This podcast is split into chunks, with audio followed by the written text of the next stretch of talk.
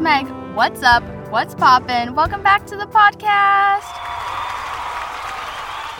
Do you ever get an opportunity and you can't believe it was offered to you or that you're good enough for it? Because that's exactly what happened to me back in 2019. So it all started. Actually, no, no, no, no. Let's cue the back in time music.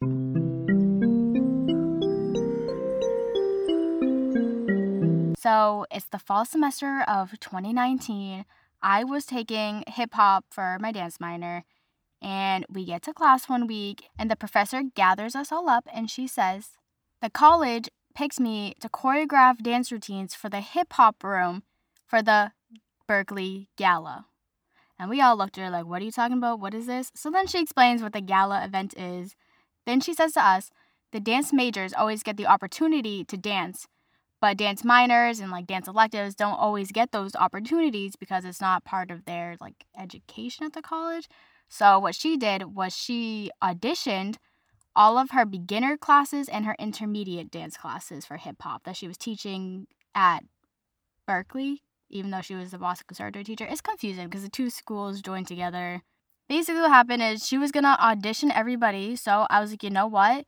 If she's auditioning everybody, I might as well say consider me because you didn't have to be considered for the gala, but you had to go through the audition process anyways. And I was like, well, if you're gonna make me learn the dances and you're gonna make me do the audition, I might as well have you consider me for the part. So we're prepping and we're prepping. We're learning all these dances. There was three in total we did, or two. I know we did a dance to Work It by Missy Elliott, and we did a dance to This Is How We Do It by Montell Jordan. And then we were dancing for one of the ensemble groups who were singing and like rapping. So we also were like hyping up for other songs. We did a Biggie song, some other songs. There was a lot that we did. And we had a prep. So we prepped the This Is How We Do It and the Work It. That was our audition. And it was a cool audition. It was portrayed like a real Dance World audition, which was very scary for those in the dance world, you know what I'm talking about. But it's very like I don't know, intimidating. And the professors put on a really good impression because she wanted us to feel how it would feel to be in a real dance world audition. And uh, yeah, it was not the best, but it was still pretty fun, still pretty cool. I liked it. And she told us that she could only take a few people to the gala and that she'd be picking between the two classes. And my class was huge. My class had probably like almost 30 people in it, but not everybody wanted to be considered. And then intermediate, I don't know how many was in that class. I was in the beginner class. But we did the audition. Everything was fine. I got actually complimented, which is pretty cool. People kind of like looked at me funny though, and I was like, damn, I hate being called out like that. I know when you're in class and the professor's like, this person's the only one who did this, right? This, that. I hate that, but that's happened to me. And some time goes by, and I get an email and in the email, it said that I was a quote unquote understudy. And I was like, okay, like I got picked, but I didn't get picked. Nah, nah, nah, nah. Let me tell you what happened. What happened was she could have took the whole class if she wanted to, but there was a spacing issue, so that's why she didn't. So she just picked a random number, but she could go above that number. So the few of us that got picked as an understudy, some actually dropped out because they were like, I'm not being an understudy, but I was like, hell yeah, I'll do it. Yeah, I was never an understudy. I was a part of it the whole entire time. And I was like, what? This is so cool. So we practiced that night, which was tiring and consuming because I don't live in Boston. So I had to like drive into Boston every night. But it was so fun. And we're like working with the singers and the rappers, and we're dancing. We're just having so much fun. And we had to pick out our own dance outfits. Yeah, she was pushing and pushing for us to get like costumes, but the college was like, nope, sorry. So we had to pick like a 90s theme outfit. So I'm searching on the internet, as everybody does. I go to Pinterest and I came up with two or three outfits because that was what we had to do. And we had to email her the pictures. So I emailed her the pictures. She never got back to me. So I had to talk to her during one of the rehearsals and I was like, hey, which one do you want me to wear? And she's like, oh, I love them all. I couldn't pick. You pick. So what I picked were these like black baggy sweatpants by Champion, a black crop top that had like it was like almost like it was copying Adidas, but it wasn't because it was from like Charlotte Russe. But it had like a hood on it, it had like these white drawstrings and these like white two stripes on the sleeves of it. and then I wore a beanie, and then like my black and white Nikes that I always dance in. Let me just say, I do not know how people, one, dance in sweatpants, and two, dance with a beanie on their head because I was sweating so much. Oh, I forgot I had Nike Pros on underneath my sweats too. And oh my god, I was sweating so much. Like, it's so hot to dance in that. I don't know how people dance in that. Like, you look so cool, don't get me wrong. But it was just so hot and I was sweating. And then we had to wear them to rehearsal to like get used to wearing them. I was sweating in rehearsals. And then when we got to the gala, oh my god, it was crazy. I was sweating, but I was having the time of my life because the hip hop room had the special guest artist of Grandmaster Flash. And I'm going to let editing Meg take away some, you know, history information about him because it's important to know your history. It's important to know where you come from and who like paved the road before you. That's how I feel. So, editing Meg. Hey, what's up? It's editing Meg. So, Grandmaster Flash is considered to be part of the, and I quote, holy trinity of hip hop, which is DJ Kool Herc, Afrika Bambaataa, and Grandmaster Flash.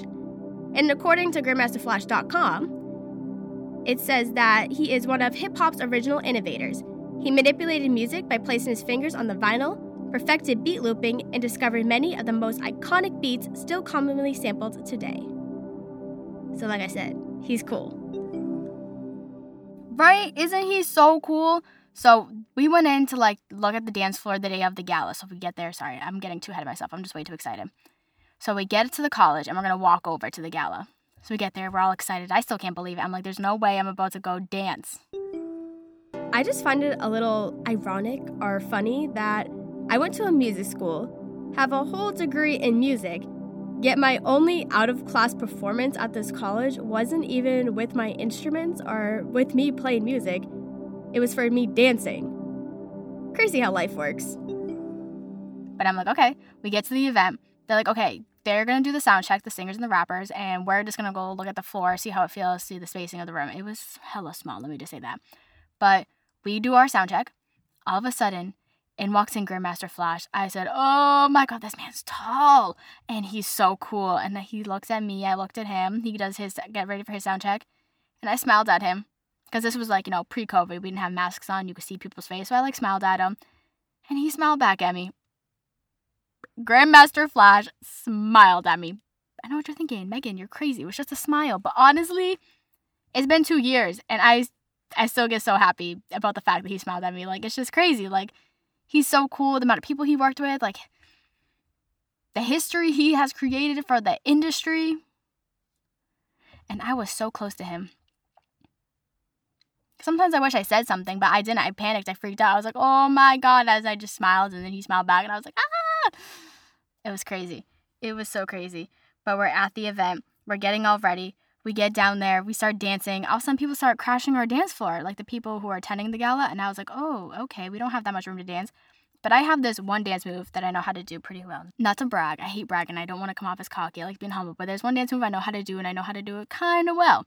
And I learned it as coffee grinders. Someone else learned it as um around the world. I've heard it was called. I don't know the real name of it. Basically, it's that hip hop move where you're on the floor and your leg kind of like swings around itself. It's kind of confusing. That was my solo because we each had solos for work it dance solos, and so my dance solo was at the part where you flip it and reverse it, which is why I did the leg move. Like the professor purposely picked me to do that move for the specific part of the song. Which honestly, I think that's why I got picked for the gala. I think it was just for that one dance move because she knew I knew how to do it. But we're at the gala, we're at the event. I have literally no room to do the dance move. I was like, I'm just gonna come up with my own on the spot choreography for my dance solo. And I look, and the professor looks me in the eye, and she like gave me that stare. And I said, "Oh, she she's expecting me to do the dance move, and if I don't, I might fail our class." And I was petrified of that, so I was like, "Screw it!" I dropped to the floor, and I just started spinning, and I just hear people freaking out behind me. I can't see them because when you do the move, you're like staring at the ground, but I can hear people freaking out. I see the flashes of them like recording me, and I was like, "Ah, this is so cool!" It was such an adrenaline rush, like it was so fun. And then after we performed, we stayed at the event, and we got dressed which let me tell you, we all felt so, so underdressed. She said it wasn't that big of a deal, like just wear whatever. So I wore this like black bodysuit with some black jeans and some black wedges. You would have thought this was the Met Gala with the dresses these people were coming and wearing. And I was like, oh my God, I felt so underdressed. I was like, oh, but it was so fun. We stayed, we talked, we ate some food. And then the headliner of the whole entire event, Chaka Khan. And if you don't know who she is, go Google her. Literally, I just am amazed by her. She's crazy talented. She's so nice. And the fact that she's been in the game this long and she's still so relevant, it blows my mind. Like, that's how I'm trying to be when I break into the industry. Like, I want to be relevant like her and everybody else. There's like a group of them that, like, no matter what generation you're a part of, people know who you are. And, like, ah, that's just so cool. Like, how are you still relevant and still in the game? But, anyways, we get to the event. We go inside the doors, and there's Chaka Khan on the stage performing. And we're all dancing. We're saying we were told not to get close to the stage because we were the dancers, and like people paid to be there, like big bucks, so like they should be up front. But like, yeah, we all snuck to the front anyways. A different professor from like a different room was like, "Come on, guys, come up with me." So we blamed it on her if we got in trouble. But we're up there and we're dancing. We're singing along to Chaka Khan, and then I made eye contact with her full on eye contact with Chaka Khan. She was staring me dead in the eyes, and I smiled at her because, you know, pre COVID, no mask, so I smiled at her. She could see it. She smiled back at me, guys. Chaka Khan smiled at me and she waved, and I was like, ah, dude, who knows? It probably wasn't even for me. Could have been the person next to me, behind me. I didn't care. The moment, I thought it was for me, and it still makes me so happy. Because, you know, first Grandmaster Flash smiled at me, then Chaka Khan. I was on cloud nine. Let me tell you, I was so excited for this moment, and it was so fun. And it's just so crazy. And it still blows my mind all these years later. And I'm still so grateful that the professor picked me, little old me, little no nobody, to go to this event and dance. And it's just, it's so crazy. Like, it still blows my mind. It's literally one of the biggest achievements of my life. Maybe, yeah, no, no, no. We'll count that as my biggest achievement. And then getting into my college would have been the second one. But it was crazy. I met so many cool people. There were like other kind of, yeah, not kind of sort of, they are celebrities. There was other celebrities there for the other rooms because there was multiple different rooms. We never got the chance to see those rooms because we weren't performing in them. But wow, the fact that I was in the presence of such legendary people, it blows my mind. And then honestly, I never thought I would get an opportunity like this, and I can't believe that it was offered to me. And I still don't believe I was good enough to go, but she saw something in me that I didn't see, and I got the chance to perform at Berklee's 25th gala, which mm, still blows my mind. So the next time that you get an opportunity and you can't believe that it was offered to you and you don't think you're good enough, just embrace the moment and enjoy every possibility and every outcome of it because no matter how much work you put in, how much blood, sweat, and tears goes into it, you never know how happy it'll make you in the future. Thank you for tuning to this week's episode of Hey Guys, it's Meg.